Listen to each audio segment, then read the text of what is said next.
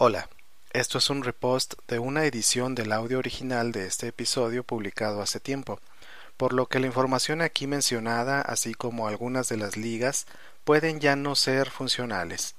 Hecha la advertencia, continuamos.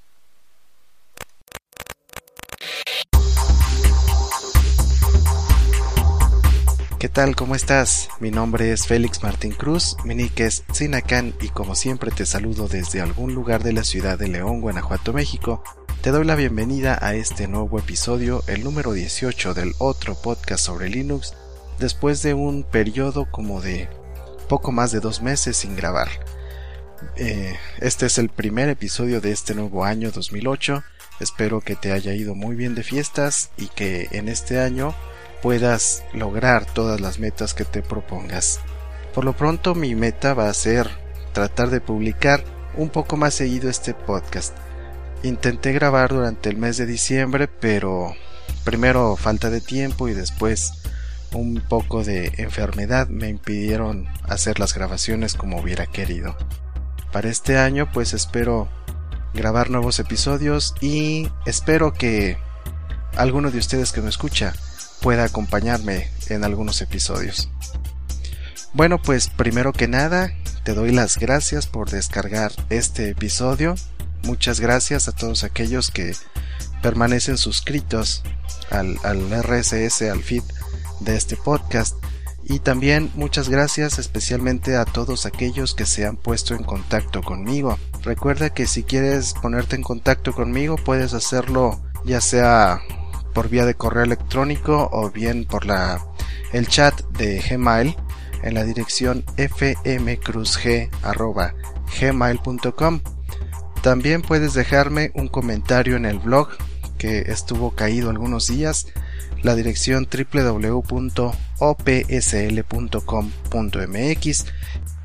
Te invito a que si tienes algún comentario, una sugerencia, si quieres hacer una contribución a este podcast, si quieres que grabemos un episodio, ponte en contacto conmigo y ya nos ponemos de acuerdo.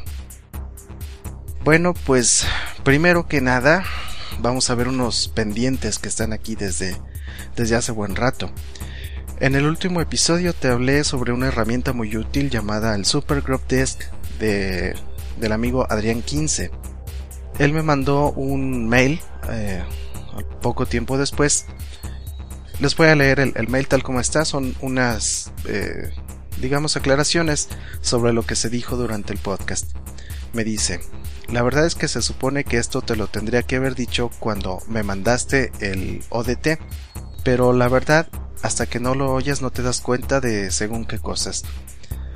Lo quería poner como comentario en el blog tuyo, pero al final se me ha hecho muy largo. Podrías hacer un anexo en tu próximo podcast o añadir un post con este contenido, o quizás pongo yo una página web en mi servidor y tú la enlazas, o simplemente no haces nada. A ti te dejo la decisión. Ahí va esto, si tienes dudas pues preguntas. Primero, la historia del primer ordenador con el que tuve problemas con Groove es la que sigue. Quería instalar Linux Empresa. Para ello reduje la partición de Windows con un programa de particionamiento que falló. Allí perdí Windows instalé Linux y dejé para después instalar Windows. Instalé Windows, perdí el arranque de Linux, instalé todo el Linux otra vez, pero no conseguí configurar el modem de internet. Mi amigo llevó el PC a la tienda quien reinstaló Windows, perdiéndose de nuevo el arranque. Como ya no lo quería molestar más, intenté hacerle un disquete que sirviera para la recuperación de su arranque en su caso particular, la tercera partición del primer disco duro. Luego siguió todo hacia Supergroup Disk completo de hoy en día, pero el arranque de Group en su ordenador aún no ha sido arreglado. Número 2. Y ahora también Supergroup Disk está en italiano. Se buscan traductores de portugués. Así que si sabes portugués, ponte en contacto con Adrián 15 para que le ayudes en las traducciones. Número 3.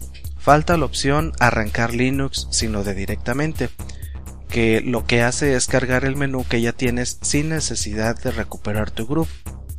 Número 4.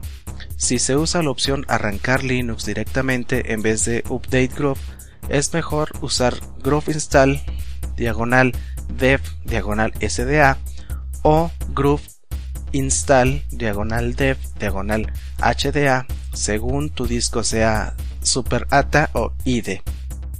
Número 5. Dejas a entender que el parche de Adam Lakonsky me permitía crear disquetes, CD-ROMs y USBs. Eso se puede hacer perfectamente con un grupo normal sin necesidad de ese parche.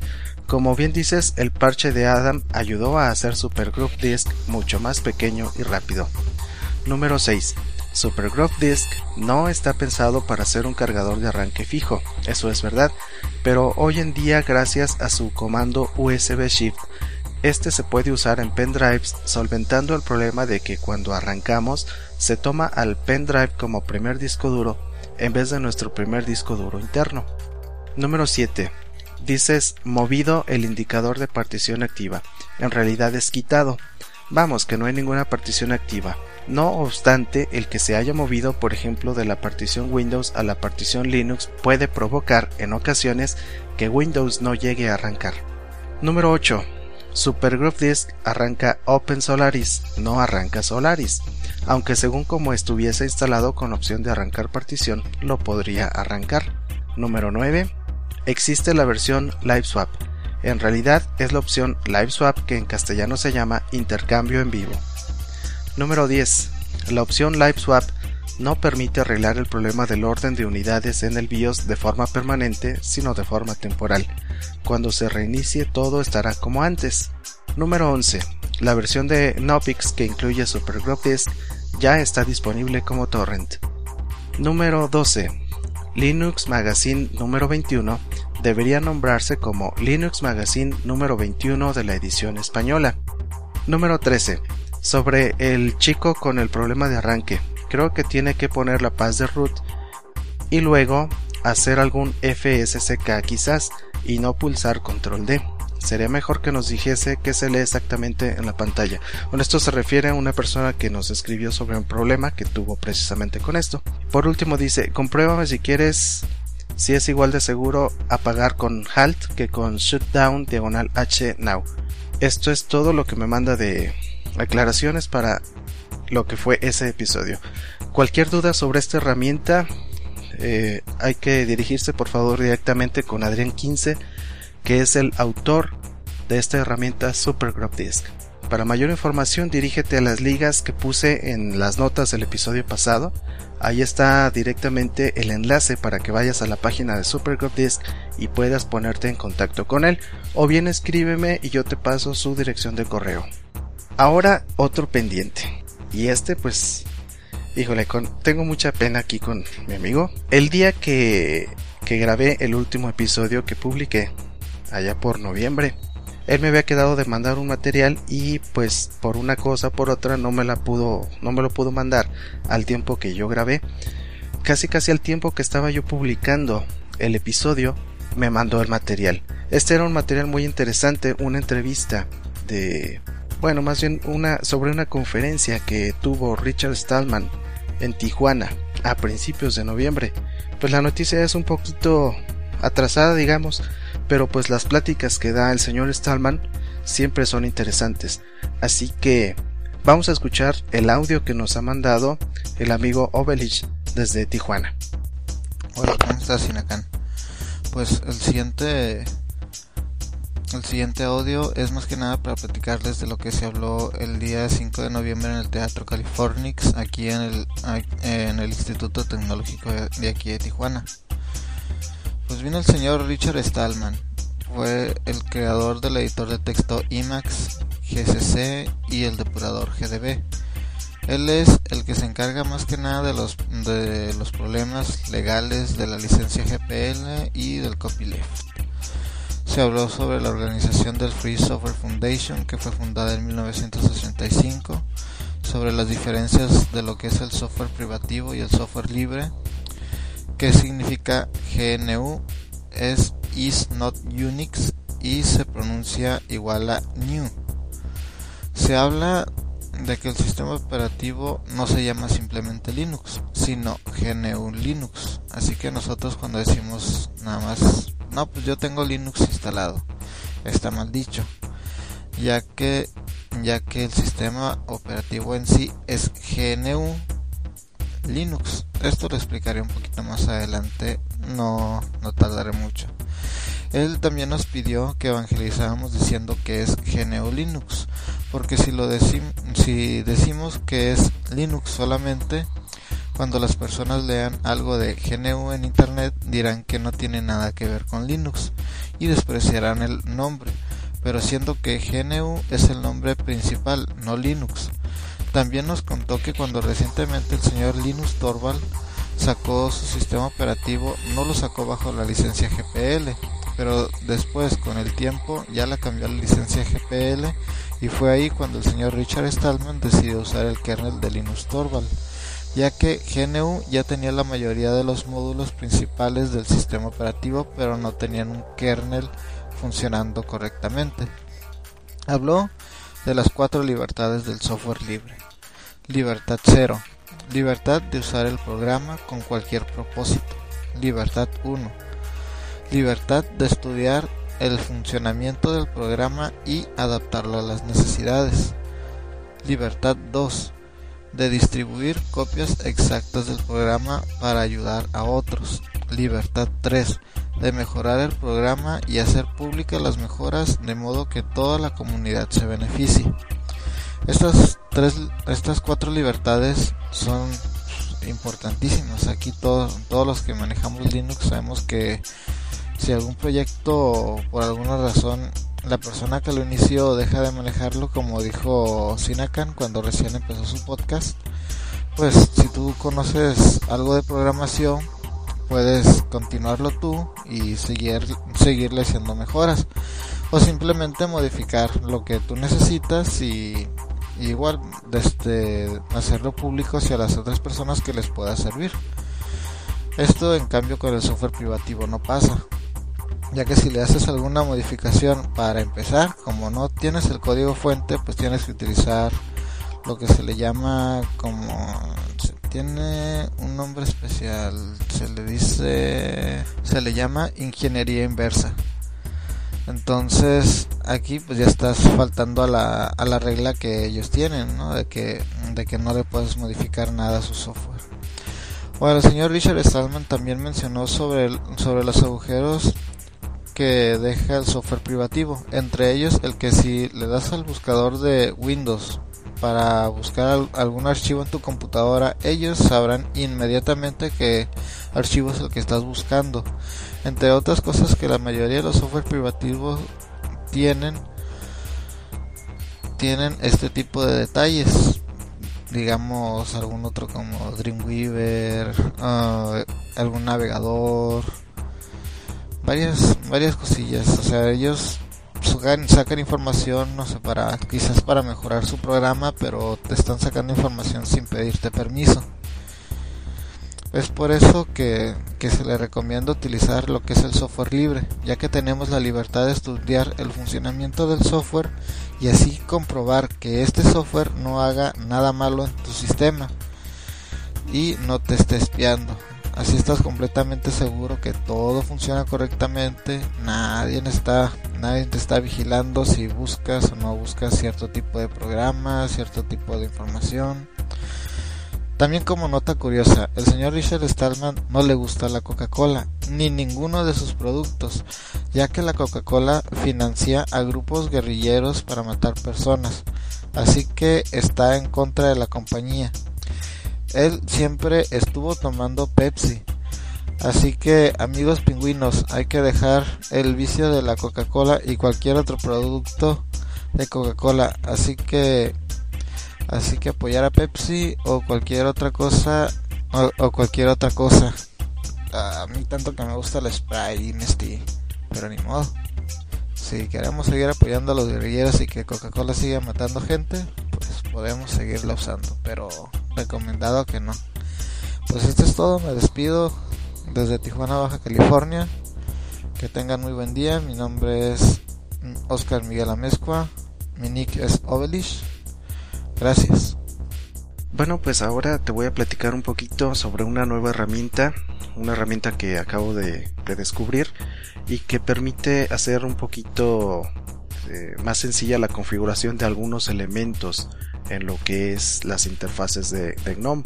Esto pues nos ayuda a todos los usuarios, por ejemplo de la versión normal de Ubuntu y a todos, eh, todo usuario que utilice también la interfase GNOME, cualquiera que sea la distribución que esté utilizando. Esta herramienta se llama Ubuntu Tweak. Es como un tipo panel, panel de control donde del lado izquierdo trae las opciones de configuración que podemos nosotros modificar. Esta herramienta va actualmente en la versión 0.2. Es una herramienta pues muy pequeña, sencilla de, utilizar. Eh, la puedes descargar de la página http diagonal diagonal diagonal ubuntu-tweak.com Tweak se escribe T-W-E-A-K. No te preocupes si no me entiendes, la dirección la voy a poner como siempre en las notas del blog. Esta herramienta pues la puedes descargar desde allí. Una vez que la descargas, bueno, hay dos opciones para descargarla.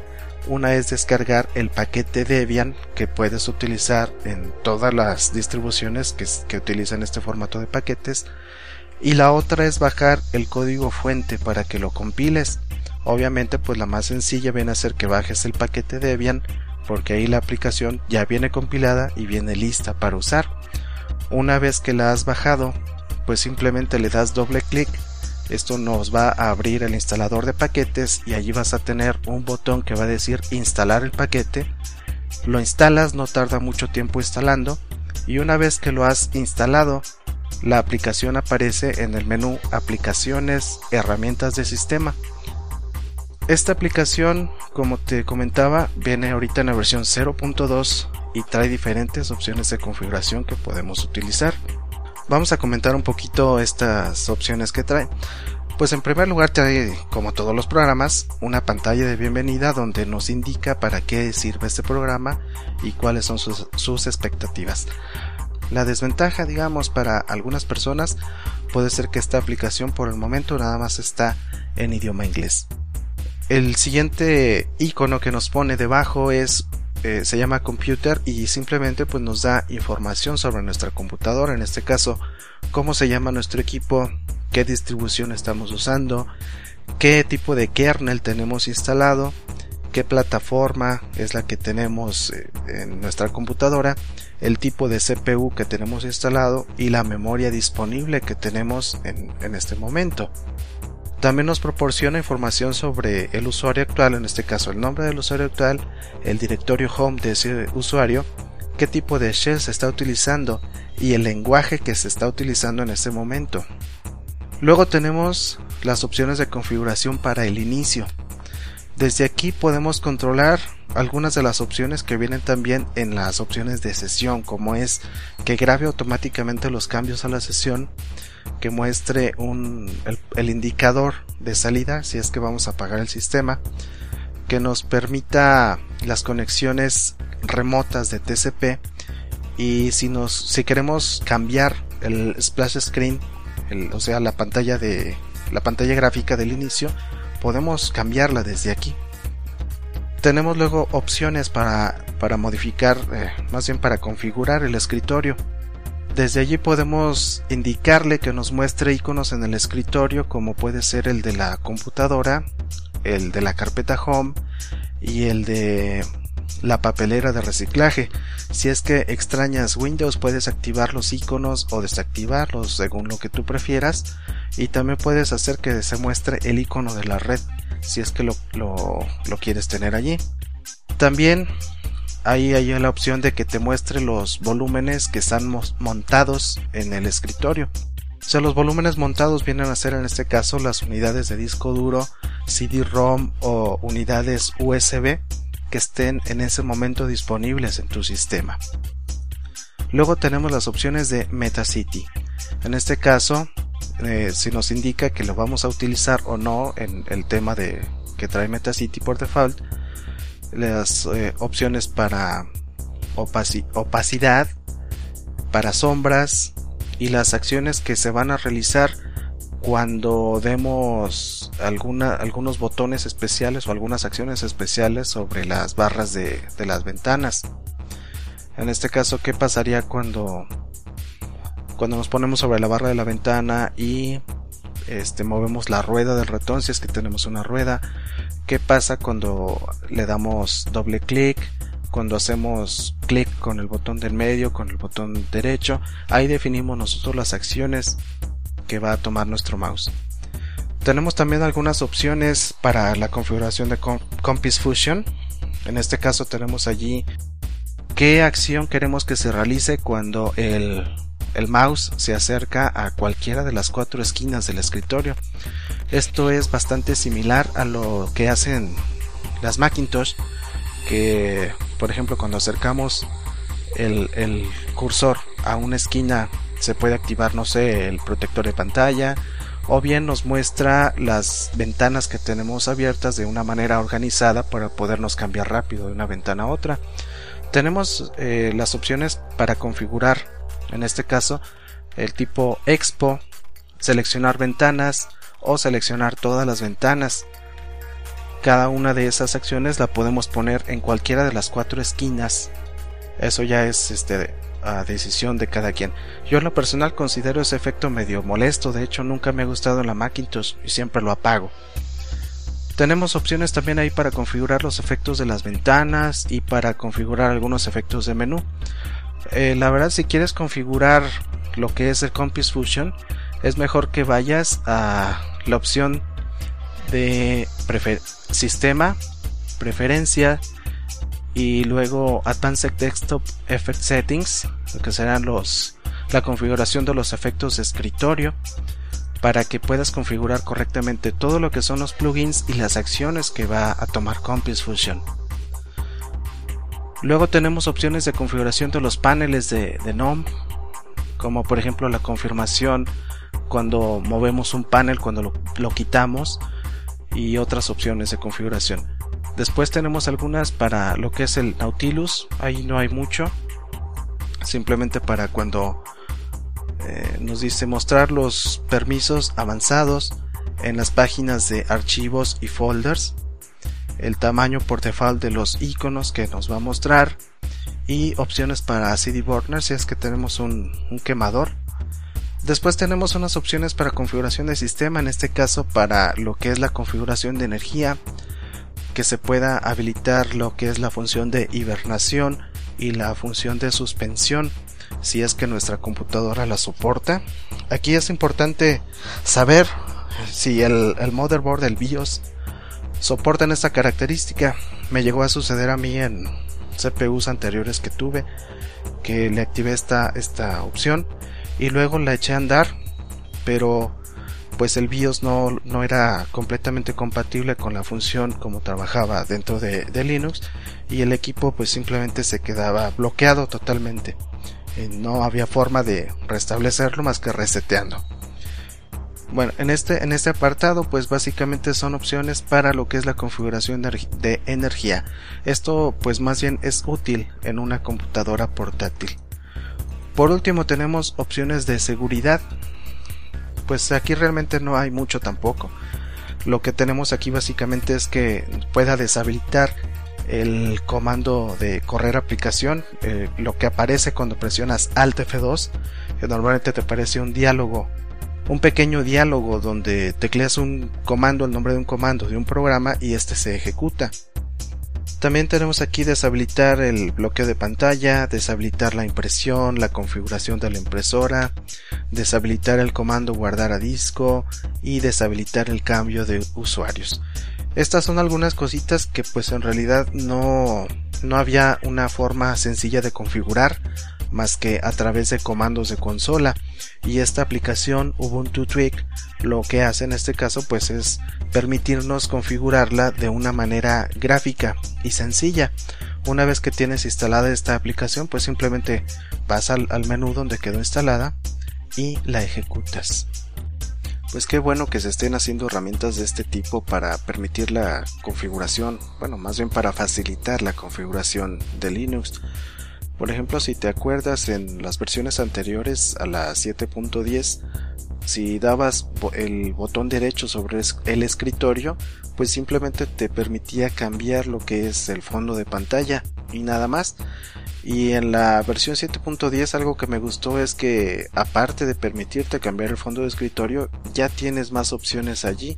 Por ejemplo, ya puedes cambiar el tema de colores que estás usando, en este caso el, tema que se va a utilizar si no estás usando Compass Fusion, la fotografía de fondo de escritorio, las tipografías que vas a usar para la presentación de las ventanas, opciones para la interfaz que puedes utilizar como por ejemplo si quieres que se muestren los iconos en los menús, los aceleradores y cositas sencillas y sobre todo configurar los efectos visuales en este caso si quieres habilitar Compass Fusion normalmente es de esta parte donde lo puedes hacer hace rato te comentaba que mediante el menú de sistema preferencias y Advanced Desktop Effect Settings. Desde allí puedes configurar lo que es el Compass Fusion.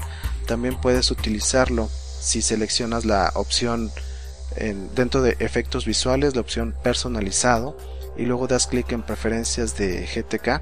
También desde ahí se puede hacer una parte de lo que es la configuración de este sistema. En lo personal sí me da gusto que este tipo de herramientas vayan saliendo porque pues siempre una de las cosas más, más difíciles de hacer dentro de lo que es Linux es precisamente dejarlo con la apariencia que uno quiere. Eh, no es... Eh, no me gustaba tanto que hubiera que depender de la consola para hacer este tipo de cosas. Una cosa que me ha gustado mucho es por ejemplo el nuevo KDE, la versión 4 de KDE. Si no lo has visto, eh, pues te recomiendo que por lo menos vayas a, Google y pidas algunas imágenes de pantalla, nada más escribe KDE4 y te vas a imágenes, te va a mostrar capturas de pantalla de las diferentes opciones y todas las novedades que trae KDE4. La verdad, pues lo que yo he visto y los comentarios que he visto al respecto, pues han sido favorables. Yo no lo he probado, próximamente espero hacerlo eh, lo que he visto pues sí me ha complacido mucho, se me hace una interfaz muy bonita y pues chance y hasta me cambie. vamos a probarlo a ver qué tal y pues vamos a ver, vamos a ver qué pasa más adelante. Bueno, pues por el momento ha sido todo en este episodio. Un episodio corto, no hay mucha información. Espero que lo tratado en este episodio te haya sido un poquito de utilidad. Una disculpa tanto a Adrián 15 como a Ovelich por tardar tanto la información. Una disculpa también para ti que me escuchas por tardar tanto el episodio. Espero que esto pues no, no se repita tan seguido y poder cumplir mi propósito de poder publicar de una forma más frecuente. Te recuerdo nuevamente si quieres ponerte en contacto conmigo, la dirección de correo fmcruzg.gmail.com puedes agregarme a tus contactos de Gtalk, puedes mandarme este un mail o bien déjame tu comentario en la dirección del blog www.opsl.com.mx si quieres este, mandarme alguna alguna sugerencia para un tema alguna aportación te gustaría grabar un episodio pues vamos poniéndonos de acuerdo no igual y podemos armar un, un staff ya no ser yo solo y tener un equipo de colaboradores, ¿te parece? En estos días pasados eh, estuve intentando grabar con algunos amigos, sobre todo allá en España, pero pues muchas veces por las cuestiones de horario y cuestiones técnicas no siempre es posible. Bueno, pues por lo pronto me despido. Mi nombre es Félix Martín Cruz, mi nick es Sinacán y te saludo. Bueno, más bien, me despido desde algún lugar de la ciudad de León, Guanajuato, México. Este episodio cuenta con licencia Creative Commons, atribución no comercial, licenciamiento recíproco 2.5. Bueno, pues me despido y nos escuchamos en la próxima. Híjole, pues espero que este episodio no haya quedado tan mal, aunque la verdad, después de tanto tiempo sin grabar me sentí tan nervioso como la primera vez que grabé. ¿Qué sería de mí sin la edición? Quería instalar Linux Empresa, para ello, reduje la partición de Windows con un programa de particionamiento que falló. Ahí perdí Windows. Instalé Linux y dejé para y dejé para después instalar Windows. A ver, otra vez. Número 5. Dejas a entender que el parche de Adam la Ay. Dejas a entender que el parche de Adam la la la Kors la Kornsky